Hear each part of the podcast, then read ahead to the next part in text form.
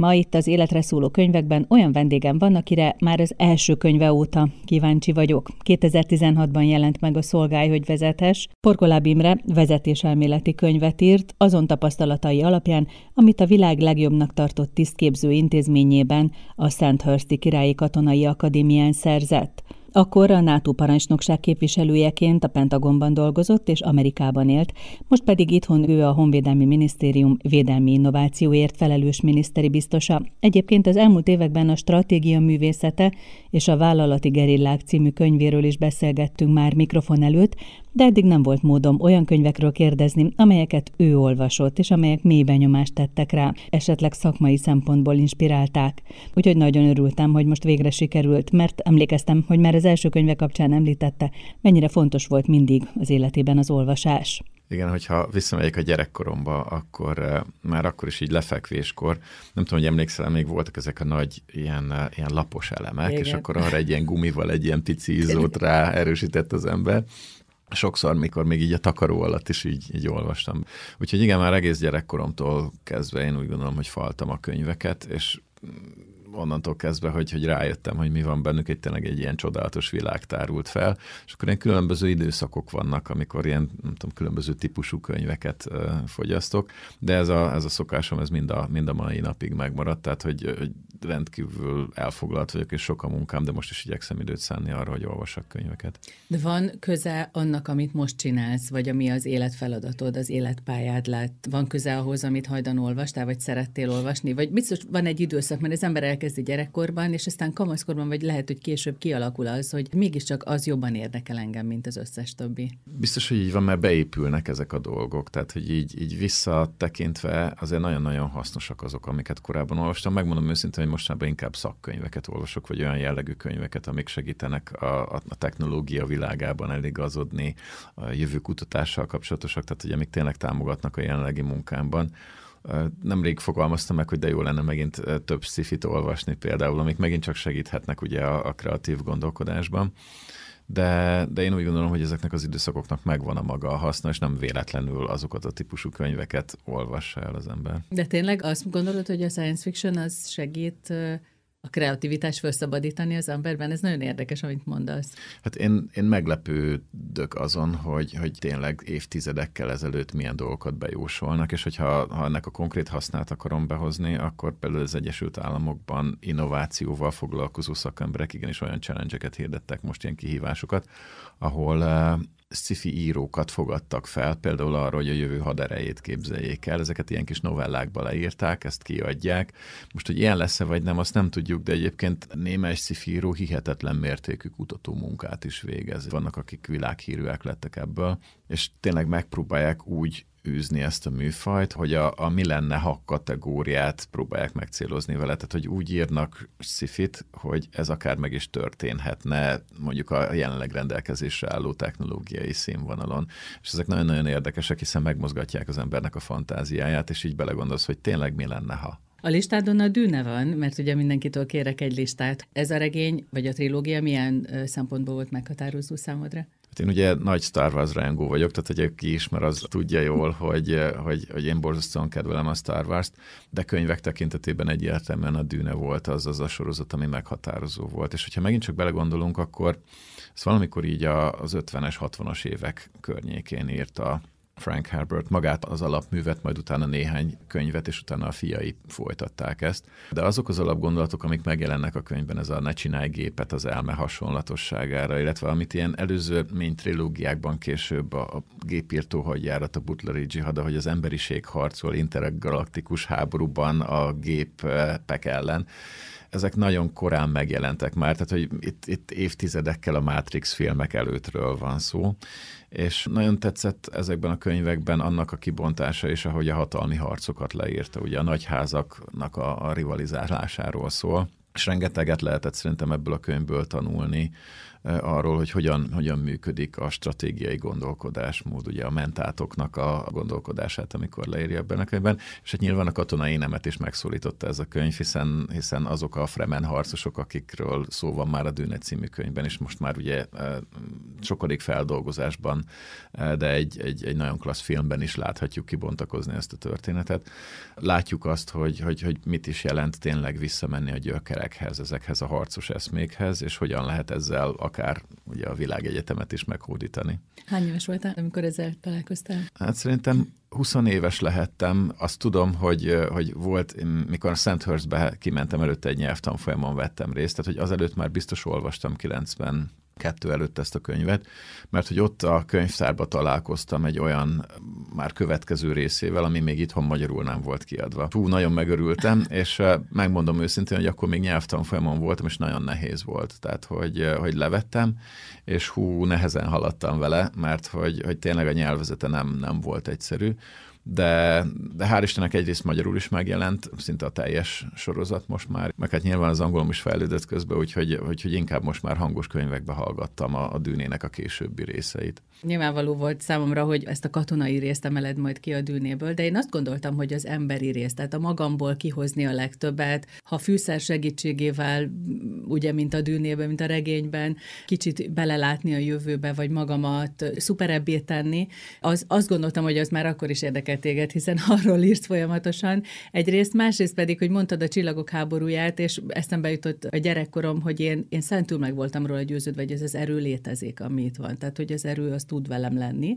És azért, amikor téged olvaslak, akkor még talán el is hiszem, hogy az erő velünk lehet. Egyébként nagyon köszönöm, hogy ezt felhoztad. Tényleg ez, én akkor még nem fogalmazódott meg így bennem ez a, ez a gondolat, de az a fajta a hihetetlen professzionalizmus, amivel már gyerekkorában elkezdik eh, ugye képezni ott a, a, a főhősünket a könyvben, az egyértelműen magával ragadott, és azok a lehetőségek, amik ott, ott kibontakoztak, biztos, hogy hatással voltak rám a későbbiekben. Tehát, hogy, aha. Aha. Uh-huh. És hogy, eh, hogy, hogy nagyon kíváncsi természet vagyok én, és, és akkor valószínűleg életem későbbi szakaszaiban, amikor rájöttem, hogy, hogy elérhető az információ, internet, angolul is tudok olvasni, hirtelen ugye megsokszorozódott az azoknak a, a szakkönyveknek is a száma, ami elérhetővé válik így az ember számára. Így tényleg rádöbbentem, hogy, hogy tényleg létezik. Ugye nem abban a formában, ahogy ezt a Star Wars sorozatban is láttuk, de az, hogy egy folyamatos önfejlesztés által sokkal jobb emberré válhatunk. Ez a, ez a filozófiai gondolat valószínűleg már nagyon korán meggyökeresedett bennem, és akkor erre törekszem én is, hogy folyamatosan fejleszem magam. Végül is erről is szól a, a szolgály, hogy vezethess, hogy hogyan lehet a teljesítőképességünk határát kitolni.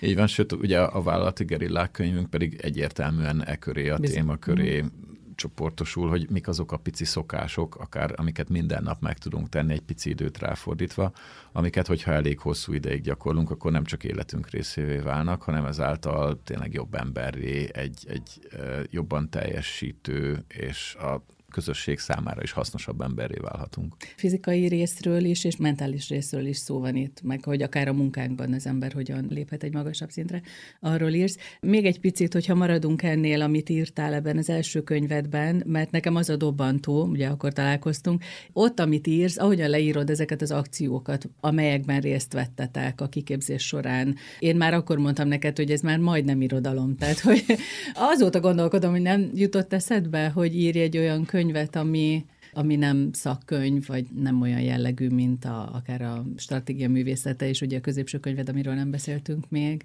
de egyébként sokszor megfogalmazódott bennem, sőt ezt kérték is, a kiadó is megfogalmazta a, a vállalati gerillák kapcsán is, hogy, hogy, hogy rendkívül jó és hasznos tanácsok vannak benne, de hogy lehet, hogy egy picit többet kellett volna magamból belerakni a könyvbe. Úgyhogy eh, nem kizárt, nem akarok most spoilerezni, de, de elképzelhetőnek tartom, hogy a következő könyv, ami ki fog jönni, ott egy, egy picit több lesz abból, hogy akkor mit is láttam életem során, miket tapasztaltam, és ezeket hogyan építettem be, és hogyan tudják esetleg mások használni ezeket a tapasztalatokat. A katedrális is itt van a, a listán. Ken Follett regénye, ami van egy korosztály, akinek a listán biztosan ott van. Emlékszel a helyzetre, hogy valaki ajánlotta neked, vagy tudtad, hogy ezt el kell olvasni, mert ez alap, vagy ez hogy jött? Nem, én a főiskolára jártam még akkor a katonai főiskolára, és uh, szerintem az egyik barátom ajánlotta a könyvet, és hát borzasztó kínszenvedés volt. Maga az, amíg az első 200 oldalon túl jutottam, tehát én négyszer futottam neki a könyvnek, és az akkori kiadás, ami a kezembe volt, ez egy puha kötéses kiadás volt, az apró betűvel volt, így is 900 valahány oldal, és, és megmondom őszintén, hogy, hogy háromszor leraktam a könyvet, mondom körülbelül még a 200. oldal előtt. Viszont negyedikre, mikor nekifutottam a könyvnek, akkor így, így nem tudtam letenni. Tehát, hogy emlékszem, hogy, hogy egész hétvégén olvastam, és, és hogy semmit nem pihentem éjszaka is, tehát, hogy konkrétan nem tudom, de, de biztos, hogy egy ilyen 30-valahány óra múlva raktam le a, a könyvet, és, és úristen. És ott értettem meg, hogy, hogy, hogy miért szeretik ennyien ezt a könyvet, és ugye mindig szoktam könyveket is ajándékozni, és, és akkoriban a legtöbb embernek ajánlottam ezt a, ezt a könyvet, illetve a sokadik példányom van már meg, mert sokszor kölcsönadtam, és nem adták vissza. Utána angolul is elolvastam, meg ennek a ugye, trilógiát írt belőle Ken Follett a későbbiekben, tehát hogy azokat a részeket is olvastam belőle. És ami, ami annyira magával ragadott a, a könyvben első re az pont az, ahogy ír. Tehát ugye nagyon vizuális típus vagyok, és a szemem előtt pergett egy film. Tehát, hogy olvastam ezt a könyvet, és láttam a filmet konkrétan, sőt a barátommal még beszélgettünk is arról, aki szintén elolvasta, hogy akkor hogy lehetne ezt megfilmesíteni, ugye kik milyen szereplők lehetnének benne. De a, a másik dolog, ami pedig szintén magával ragadott, és ez visszatérő elem lehet akkor a, a dűnéhez, ezek az a hatalmi harcok. Tehát, hogy, hogy nagyon szépen leírja a különböző osztályoknak a, az együttes létét, és ugye azt a fajta uh, háttérmunkát, amit végeznek, hogy, hogy, hogy megpróbálják a saját dolgukat így érvényre juttatni benne, és, és tényleg győzedelmeskedjenek a maguk módján. Csak a 12. században? Csak a 12. században, és egyébként, ha megfigyeled, akkor ezek a módszerek, amiket akár Machiavellan Jánosnak is, is titulálhatsz, de azért nem feltétlenül rendszeridegenek manapság, tehát hogy ezt látod a, a, a nemzetközi szintéren is, hogy, hogy továbbra is ugye a, a nemzetközi geopolitikában ezek a játékszabályok szinte még mindig uralkodnak. Azt mondtad abban az első interjúban, amikor beszélt beszéltünk, hogy, hogy neked furcsa helyzeted volt a Szenthorzi Akadémián, ugye egyedüli magyarként, ráadásul olyan teljesítménnyel, ami neked volt, tehát a legjobb lettél az évfolyamodban, és volt egy ilyen félmondatot, hogy akkor nem régen még ellenség voltál. Nem te, hanem nyilván még egy másik rendszerben éltünk, és azon gondolkodtam, hogy mintha neked a könyvek társaid lettek volna ebben a helyzetben, nem? Az biztos, hogy, hogy egyfajta társaságot is tudnak nyújtani a, a könyvek, tehát hogy én nagyon szeretek belemélyülni abba a tudásanyagba, amit más átadhat, és nem véletlen, hogy mostanában a szakkönyvek vannak előnyben. Tehát, hogyha csak belegondolsz, nem tudom, elolvasol egy, egy, egy jó cikket, az azt jelenti, hogy abba valaki, nem tudom, akár több hónapos munkát beletett. Hogyha egy jó könyvet elolvasol, akkor abba valakinek lehet, hogy több tíz éves gondolatvilága. Ha már a szolgál, hogy vezethest említed, ugye 20 évvel Szenthörst után írom a könyvet, és azok a vezetési tanácsok, amiket megfogalmazok benne, azok mégis az én 20 éves szakmai múltamra reflektálnak valahol, azon kívül, hogy mesélem a történetet a könyvben és ez egy felbecsülhetetlen érték. Tehát, hogy ezt kézbe venni, három és fél, négy, öt óra alatt elfogyasztani valakinek mondjuk húsz évnyi tapasztalatát, szerintem ez, ezzel nagyon sokat tudunk lendíteni a saját karrierünkön, vagy, vagy úgy általában a gondolkodásunkon is. A másik dolog, amit csinálni szoktam, hogy hát én összefirkálom a könyveket, bevallom őszintén, és, és jegyzetelni szoktam beléjük, és ez pontosan azért van, mert, mert a későbbiekben azért szeretem levenni őket újból a, a, a polcról, amikor eszembe jut egy gondolat, és visszaolvasni, hogy, hogy akkor mit is írt ott a szerző, vagy egyáltalán csak reflektálni egy bizonyos részre, és akkor sokkal könnyebben megtalálom, hogyha előtte bizonyos jelöléseket alkalmaztam a könyvbe. Olvastál-e valami meghatározót vagy inspirálót, amikor Amerikában éltetek? Ugye neked az utad aztán a, a Pentagonhoz vezetett, egy kinti élettel a családoddal. Ott is szintén rengeteg könyv a kezembe került egyébként, főleg, főleg szakmai könyvek, de érdekes módon ott kattantam rá a flónak a témájára. És ez nálam egy, egy régebbre visszavezethető dolog. Én mikor legelőször Amerikába tanultam, ez 2005-ben volt Montereybe, Kaliforniába, és szerencsére az iskola mellett így az első pár hónap, amikor egyébként a világ összes könyvét is elolvastatták ott velünk, rengeteget kellett olvasnunk, akkor elmentem szörfözni, ugye hullámlovagolni szerettem volna megtanulni, hát Kaliforniában vagyunk, ugye kár lenne ezt kihagyni. Hát ez egy nehéz sport, azt kell, hogy mondjam, de, de élénken érdekelt ez a sport. És akkoriban tűnt fel így az én radaromon legalábbis egy szörflegenda, akit Laird Hamiltonnak hívnak, és, és egy hihetetlen teljesítmény, amit ő egyébként 2000-ben Csopunál végrehajtott, ahol hát konkrétan tízszer akkora hullámot lovagolt meg, mint korábban mondjuk 15 évvel azelőtt a szörfösök képesek voltak. És ha belegondolunk, ez nem egy 5-10 százalékos teljesítménynövekedés jelent, hanem ez, ez mondjuk meg tízszerezte az addigi emberi teljesítményt, és utána elkezdtem így, így utána járni annak, hogy, hogy ez egyáltalán hogyan lehetséges, és azért az extrém sportolók voltak az a világ, amit, amit így, így elkezdtem jobban tanulmányozni. Egyrészt már ugye ott mérik a teljesítményt, uh-huh. másrészt pedig, mert az mégiscsak valamennyire közel állt hozzám, ugye én is foglalkoztam ejtőernyőzéssel, sziklamászással korábban, meg egyéb ilyen, ilyen dolgokat azért kipróbálgattam. És arra jöttem rá, hogy ez egyáltalán nem egyedülálló. Tehát, hogy lehet, hogy nem tízszeres, de ilyen négy-ötszörös, tehát négy-ötszáz százalékos teljesítménynövekedésnek egyébként az elmúlt 15 évben tanúi vagyunk és akkoriban pont egy, egy könyvben kapcsolta össze egy író, Steven Kotler volt az, aki, aki összekapcsolta, hogy igen, valójában arról van szó, hogy, hogy ezek az emberek szinte mindannyian az úgynevezett flóban vannak, amit Csíkszer Mihály Mihály, egy magyar származású kutató találta ki magát ezt a, ezt a kifejezést, és aztán ő ugye később Amerikában élt de hogy ez egy olyan optimális tudatállapot, ahol sokkal kreatívabbak vagyunk, sokkal gyorsabban tanulunk, és olyan fizikai teljesítőképességet is le tudunk adni, pontosan annak a fókuszált figyelemnek köszönhetően, ami ezt az állapotot jellemzi, ami már-már emberfelettinek mondható, és, és képessé válunk a, a, a lehetetlenre is. Úgyhogy hogy akkoriban elég sok olyan jellegű könyvet elolvastam például, ami ezzel a, a, az optimális tudatállapottal volt kapcsolatos. És ez a Stealing Fire tűzlopás, vagy hogyan lehet ezt fordítani? Igen, ugye a, a könyv ezzel mm-hmm. a mhm. sztorival kezdődik, mm-hmm. hogy ugye Prometheus, és elhoztuk a tüzet, és, és kicsit a flót ehhez hasonlítja Kotler a könyvében, hogy egy olyan módszert tan van kibontakozóban a szemünk előtt, és, és ugye később az MCC-ben ezért is alapította meg a Flow Kutatóintézetet, mert én hiszem azt, hogy, hogy ezt el lehet most már hozni az extrém sportolók, az elit katonák egyébként, ahol én is láttam és megtapasztaltam ezt, a, ezt az érzést világából, a mindennapok emberének. Ez egy óriási lehetőség. Tehát, hogy az emberiség tényleg azzal küzdik, hogy hogyan dolgozzuk fel a mindennapos stresszt jobban, ezt a rengeteg nyomást, ami rajtunk van a mindennapokban, hogyan tudjuk valahogy pozitívan átforgatni, illetve azokat a, a világméretű problémákat, amik nyomasztják az emberiséget, hogyan tudjuk megoldani. És én nem azt mondom, hogy a Szent Grál flow, de az biztos, hogy segíthet ez a tudatállapot, hogyha megtanulunk több időt eltölteni ebben.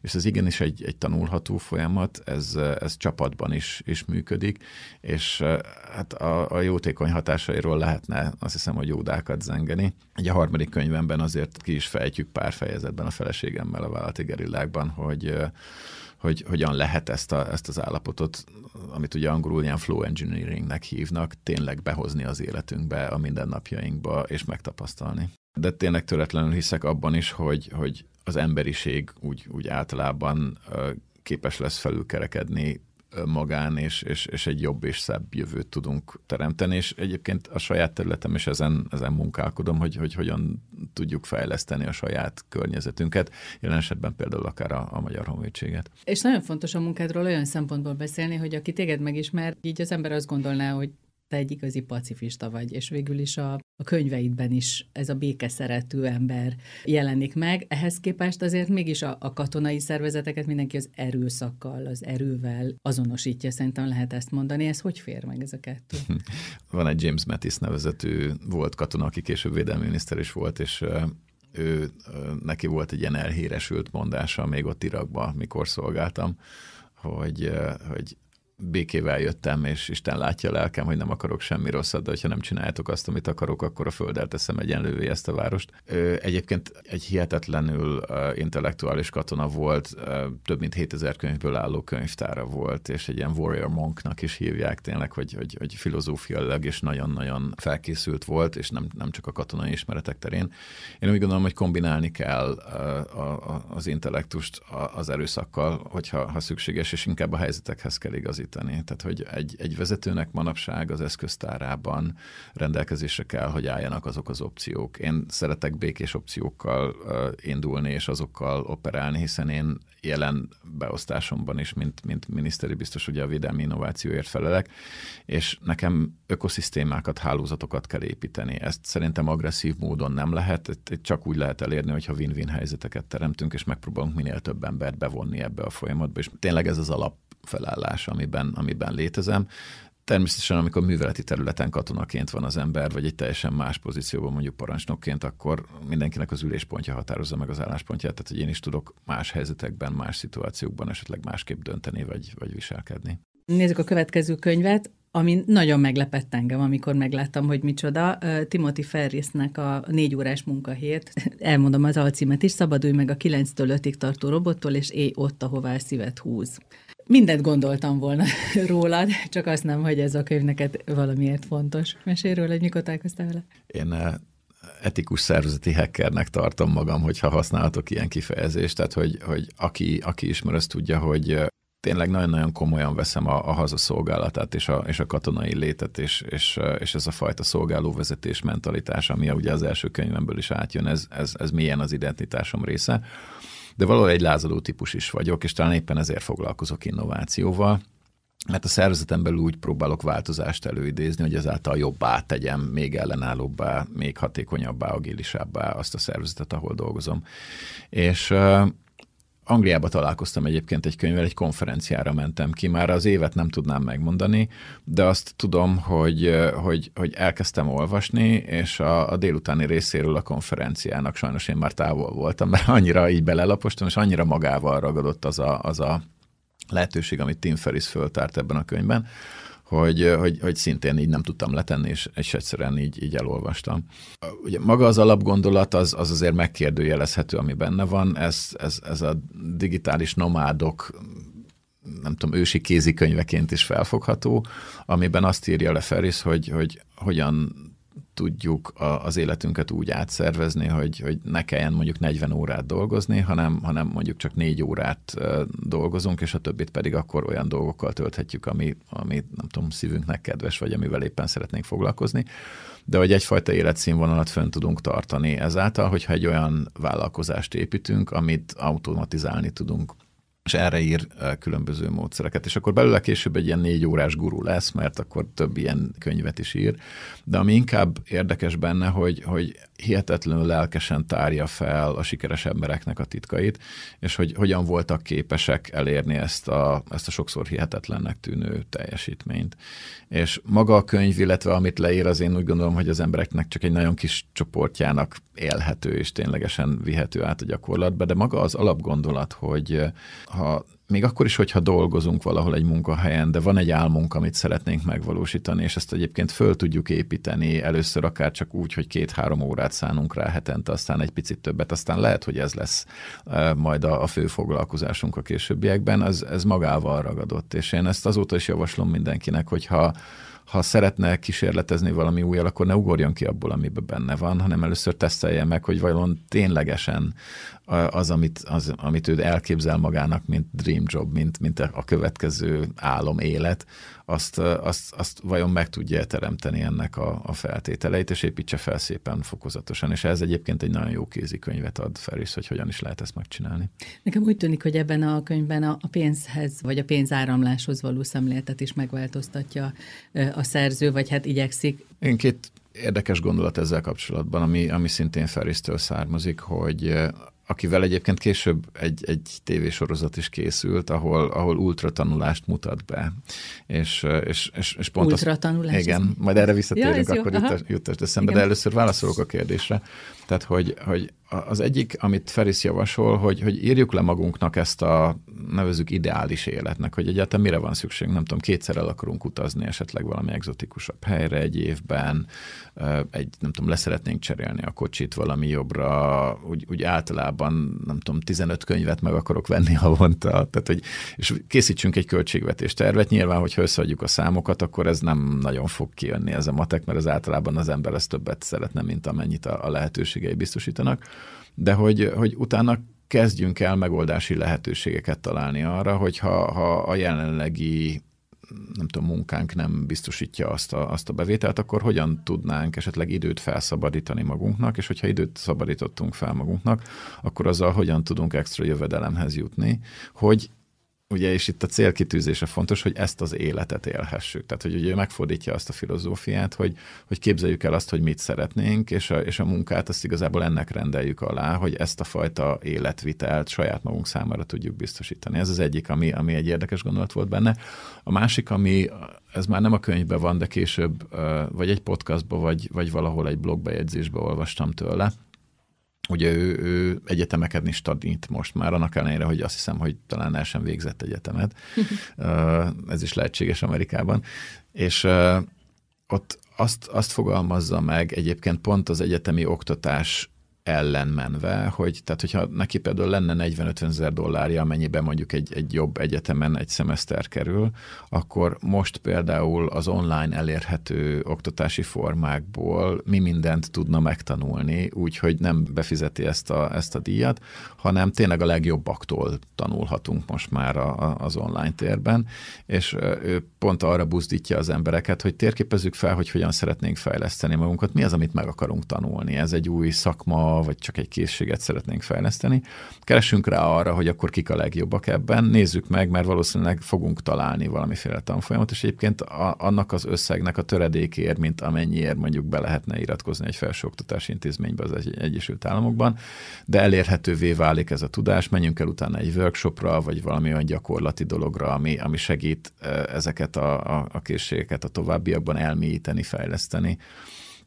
És én, én például a fotózással voltam így, hogy autodidakta módon kezdtem akkor el, nagyon-nagyon érdekelt, imádtam utazni, nagyon szeretem a természetet, és ez a hobbimá vált a természetfotózás. És, és igen, és én is akkor megnéztem olyanokat, akik ebben világhírűek voltak, videón elérhető tanfolyamok voltak, néha egy-egy olyan workshopra is elmentem, amit nagyon tehetséges természetfotósok tartottak, és, és egy idő után azt vettem észre, hogy az emberek így azt mondják, hogy wow, hogy micsoda képeket csinálok, és hogy ezek mennyire fantasztikusak.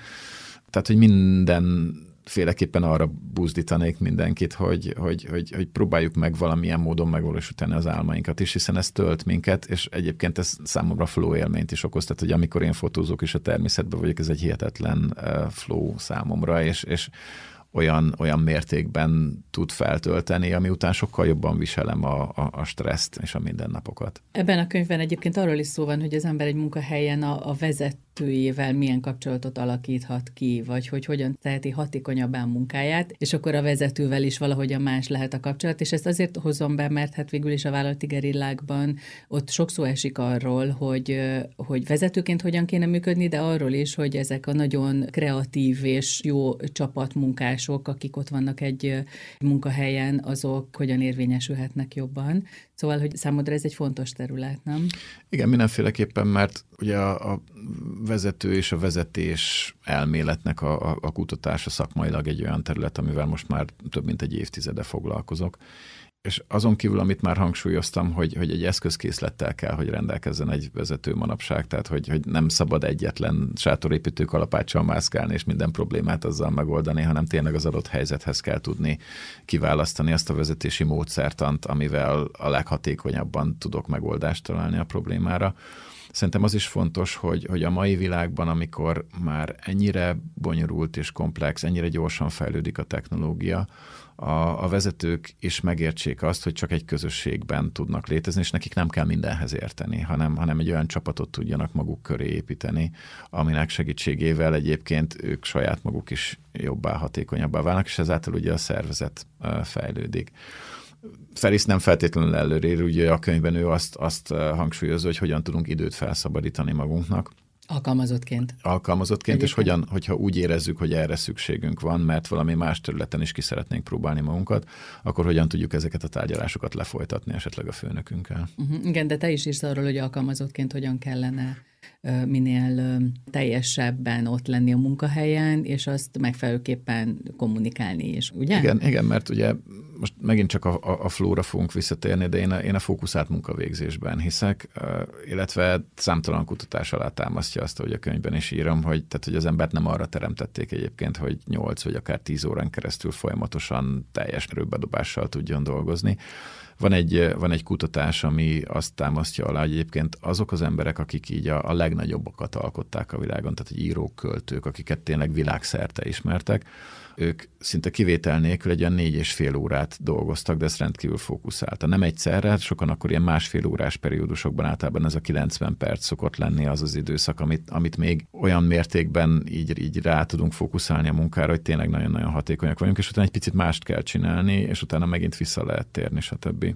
És én ezt hangsúlyozom például a könyvben, hogy próbáljuk meg ezt a ritmust eltalálni napközben, hogy, hogy mikor tudunk nagyon-nagyon komoly teljesítményt letenni az asztalra, amit valószínűleg akkor a, a főnökünk is értékelni fog, mert bár ez úgy tűnik, hogy kevesebbet dolgozunk, de valójában a munkahatékonyságunk növekszik ezáltal. Még egy könyv van, ami a listádon volt, ez pedig a Stan Crystal Team of Teams, és én tudom, hogy erről már beszéltünk egyszer, te említetted nekem ezt a könyvet, hogy ez nagy hatással volt rád, és szerintem, hogy ez téged inspirált, erre rá lehet jönni, hogyha ismerjük a könyveidet. Ez így van, és ugye a, a személyes sztori, amit akkor így most meg is osztanék a hallgatónkkal, az az, hogy én, én 2003-ban kint vagyok Irakba egyébként, és eh, az ottani felelősségi köröm az, tehát egy, egy körülbelül egy nemzetközi hadosztálynak az elemző értékelő részlegét viszem. Ez egy körülbelül Magyarország méretű terület, amiért felelősek vagyunk és, és az összes felderítő hírszerző információ egyébként befut hozzám minden egyes nap. És akkor látom, hogy van egy csapat ott a felelősségi területünkön, aki nagyon másként látja az adott műveleti területet, és, és valami teljesen más jelentések jönnek be tőlük. És ez egy különleges műveleti alakulat, amit, amit különleges műveleti alkalmi harci köteléknek hívtak akkor, és, és megkrisztálnak a feladata az, hogy az alkaida iraki szárnya ellen harcoljon. És maga a könyv az, az azt írja le, hogy hogyan döbbent rá, hogy valójában egy bürokratikus szervezet nem lesz képes egy hálózattal szemben felvenni a, a harcot, és hogyan válik képessé arra, hogy, hogy igazából több embert nem kap, több pénzt nem kap, de meg 17 szerezi a teljesítményét ennek a szervezetnek, csak a vezetői módszereknek az átalakításával, illetve a szervezeti átalakításokat hajt végre. Ez egy 1700 százalékos teljesítménynövekedés, aminek szerintem a legtöbb cégvezető nagyon-nagyon tudna örülni.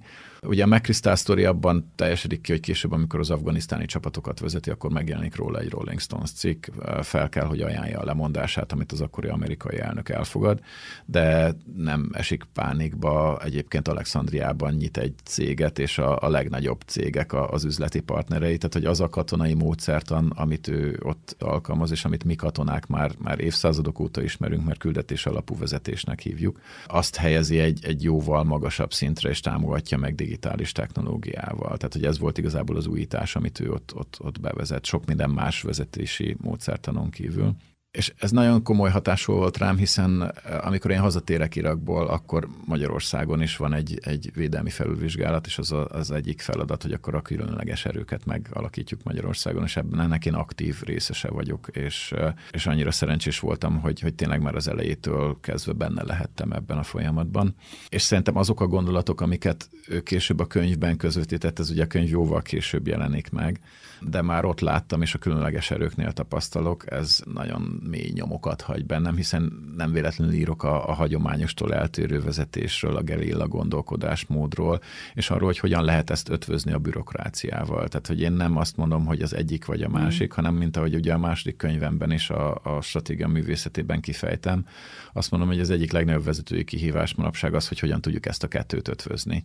Nem pedig választani, vagy írtani az egyiket, és a másikat pedig preferálni, hanem az igazán jó vezető az megpróbálja mind a kettőt valahogy elegyíteni a szervezeten belül.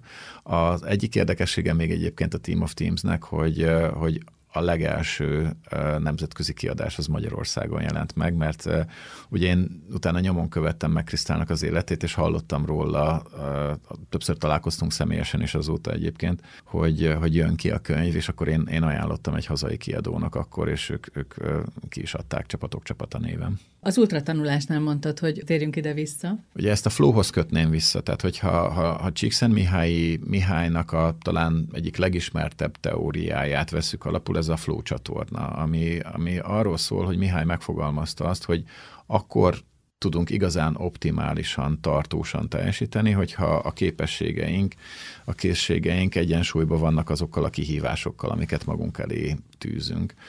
És ez azt jelenti, hogy, hogy ha, ha ennek egy picit a mélyírásunk, akkor egyrészt a célkitűzéseinket kell sokkal jobban megfogalmazni, másrészt pedig ugye minél ügyesebbek leszünk, annál jobban meg tudjuk ugorni ezt a lécet, tehát hogy annál jobban kell újabb, meg újabb kihívások elé állítani mm. magunkat. Tehát, hogy nem sokára a probléma az az lesz, hogy egyre komolyabb célkitűzéseket határozunk meg saját magunknak, viszont ezekre nagyon-nagyon gyorsan esetleg új készségeket kell fejleszteni. És itt jön be az ultratanulás, ami, tehát hihetetlen példákat lehet látni manapság. Én most egy, egy srácról olvastam, aki egy év alatt elvégezte az MIT-t, teljesen legálisan. Mm.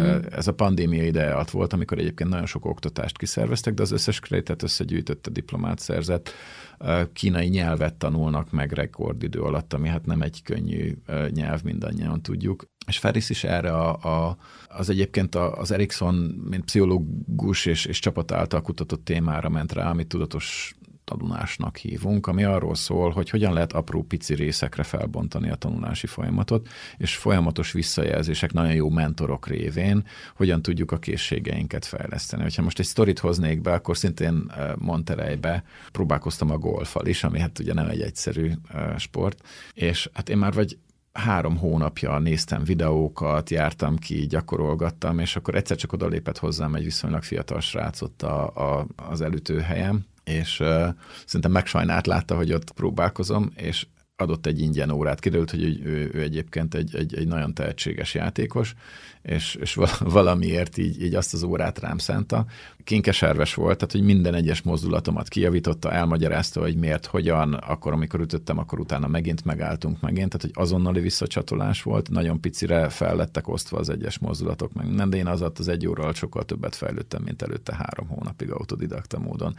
Tehát, hogy, hogy ezekkel a módszerekkel tényleg, ha tudatosan beiktatjuk az életünkbe, és tudjuk, hogy mit akarunk elérni, akkor nagyon magas szintre lehet eljutni jutni. Tehát, hogy Tim Ferris is azt hiszem, hogy 8 vagy 10 ilyen új uh, dolgot uh, mutat be ebben a dokumentumfilm sorozatban. Például a golf az egyik, hogy hat nap alatt eljut egy olyan szintre, hogy végig tud játszani egy pályát, és azt hiszem az a célkitűzés, hogy legalább egy helyen párt érjen el valamelyiküknál. Tehát, hogy, hogy erre szerintem a fiataloknak óriási szüksége lesz, mert egy picit visszakötök most a, a 100 Year Life című könyvre, amit mindenkinek szoktam ajánlatni mostanság.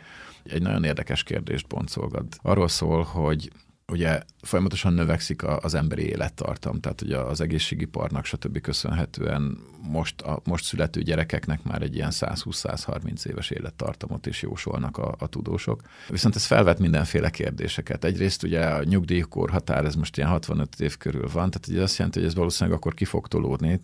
Másrészt pedig azért az emberi test az nem feltétlenül arra lett kitalálva, hogy, hogy, hogy 130 évet, vagy akár még többet éljen. És a kérdés itt az, hogy hogyan tudnánk fizikai és mentális egészségben azt a plusz mondjuk 40-50 évet, ami megadatik eltölteni. És egyébként a könyv is ad tanácsokat erre vonatkozóan, de az egyik következtetés szerintem pontosan az a fiatalok számára, hogy ez kicsit olyan, mint a nyugdíj előtakarékosság. Tehát, hogy foglalkoznunk kell már 20 évesen is magunkkal, bármennyire is úgy érezzük, hogy akkor még minden rendben van, de már akkor ebbe az egészségbankba érdemes befektetni és törődni magunkkal, mert ez később meg fogja hálálni magát. És ugye amikor én elindultam az életbe, akkor egy háromfázisú élet volt így előttem ami azt jelenti, hogy ugye tanulok, nem tudom, 20 akárhány éves koromig, akkor utána következik a nagybetűs élet, kilépünk oda, akkoriban még úgy volt, hiszem, hogy 57 éves kor a nyugdíjkorhatár, vagy valami, hogy akkor ugye szüleimtől ezt hallottam, hogy akkor dolgozzál becsülettel, és akkor utána nyugdíj, aztán még van pár év, és akkor Campo Basso. De hogy teljesen megváltozott a világ, és, és most már azt lehet látni, hogy olyan 5-7 évente, és ebben ugye két átmenet van, mert az egyik átmenet a kilépés a nagybetűs életbe, utána pedig a munka időszak után akkor egy átmenet a, a békés boldog nyugdíjas évekbe. És most inkább arról van szó, hogy, hogy már az elején összekeveredik a, a tanulási időszak, mert, mert tanulnak is a fiatalok, de közben már próbálnak dolgozni, stb. És a későbbiekben pedig ilyen 5-7 évente szinte karrierváltásra kényszerülnek, és ezt, ezt egyszerűen nem engedhetik meg maguknak, hogyha valami másfajta karrier felé kacsingatnak, hogy újra visszaüljenek az iskolapadba, megint tanuljanak, nem tudom, négy-öt évet, hanem valamiféle eh, módszert ki kell találni arra, hogy hogyan lehet akár pár hét vagy pár hónap alatt azokat a, a plusz tudást, készségeket elsajátítani, ami szükséges lesz ahhoz, hogy a következő életszakaszukban is boldogulni tudjanak. Tehát, hogy szerintem ez megint csak egy olyan képesség, amit hogyha valaki sokat gyakorol és elsajátítja, akkor sokkal sikeresebbé válhat az életben. És ha már a siker akkor én általában, amikor újévi üdvözleteket írok valakinek, akkor szoktam ezt, ezt megfogalmazni, hogy ugye kívánok egy nagyon sikeres új évet, bármit jelentsen is a siker számára, hiszen ezt mindenkinek saját magának kell megfogalmaznia. Porkoláb Imre, a Szolgálj, hogy vezethess, a Stratégia művészete és a Vállalati Gerillák című könyvek szerzője, a Védelmi Innovációért felelős miniszteri biztos volt a vendégem ebben az órában. Köszönöm, hogy velem tartottatok itt a Rádió Cafén, Olándrát hallottátok.